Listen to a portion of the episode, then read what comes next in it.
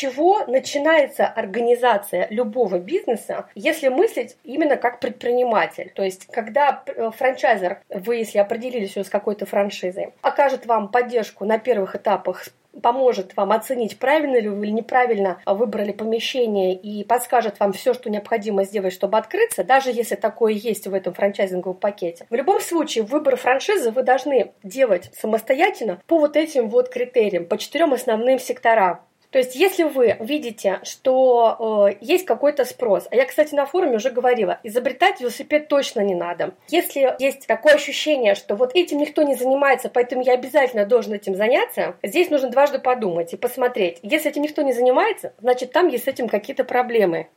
Проверить спрос очень просто можно. Вы можете зайти в Яндекс Вордстат, Google AdWords, на выбор. И бить в поисковик это, это словосочетание. То есть вы, например, хотите заняться, неважно, в бизнесе или по франшизе, продажей пончиков, да, или какой-нибудь новый вид э, сосиска на палочке в сырной панировке. Вот никто это в Москве не делает, дай-ка я этим займусь. А если это спрос вообще в первую очередь? И это нужно первым исследовать.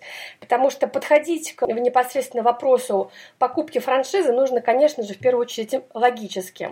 Эмоционально важно, так как вы будете тогда вкладывать много души, много энергии в тот бизнес, который вам нравится. Но в первую очередь, конечно же, рационально. Смотрите, сопоставляете факторы лично для себя, насколько я вижу, что в том направлении, которое я выбрала, есть спрос – и насколько мне интересно в этой нише находиться. А следующим моментом является конкуренция. То есть если среди франчайзинговых компаний существует конкуренция, ну, конечно же, это хорошо. Вот, например, девушка выступала на форуме. Она сказала со сцены что? Что именно в веб-сенсоре привоз иностранной концепции в страну, потому как немного у нас центров, которые занимаются детенками совершенно маленького возраста, там с нулевочек.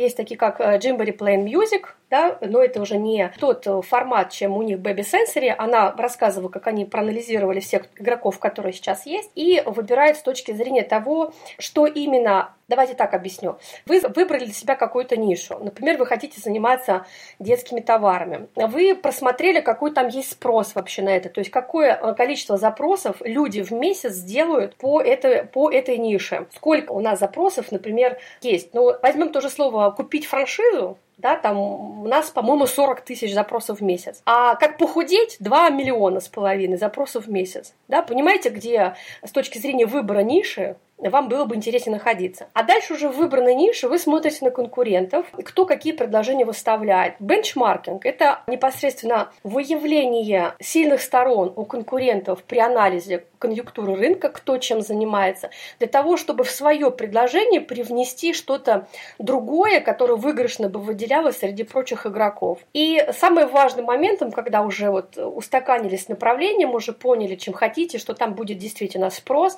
это оценка собственных ресурсов, потому что франчайзер как правило, занижает величину инвестиций, которые потребуются на старт. Например, он выставляет некий бизнес-план или показывает инвестиционный меморандум, в котором идут поряд, э, порядок величин на открытие, на текущие расходы, на какие-то покупки, закупки, это закупки. Но я всегда советую оставлять еще плюс 20% докладывать сверху про запас к тому, что заявляется в смете. Потому что всегда возникают форс-мажоры, всегда нужны будут деньги на какие-то дополнительные рекламные кампании. По франшизу периодически вступают те люди, которые берут кредитные средства или которые занимают средства, да, или копили, копили, копили, копили, и накопили на какой-то вид бизнеса. И вот неправильная оценка собственных ресурсов может либо потом впоследствии затянуть открытие, либо а, привести еще к каким-то последствиям. Под оценкой собственных ресурсов я еще понимаю следующий момент. Возможности вашего активного предпринимательского состояния души, можно так, наверное, сказать. Потому что предпринимателем движет не только страсти к деньгам, которые он получает на каких-либо сделках, а предпринимателем движет в большую часть, в большей степени интерес к тому, чтобы создать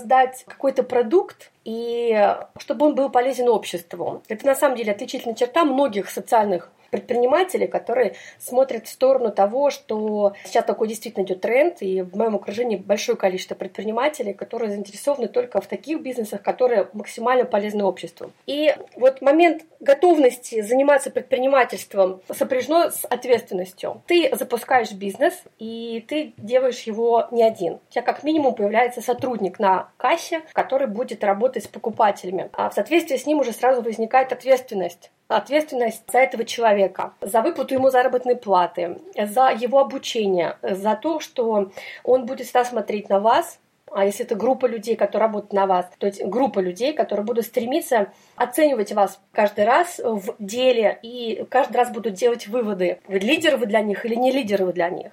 То есть вопрос того, что именно ответственность, распространяющаяся на группу людей, которые будут работать у вас, это фактор, который очень хорошо нужно взвесить.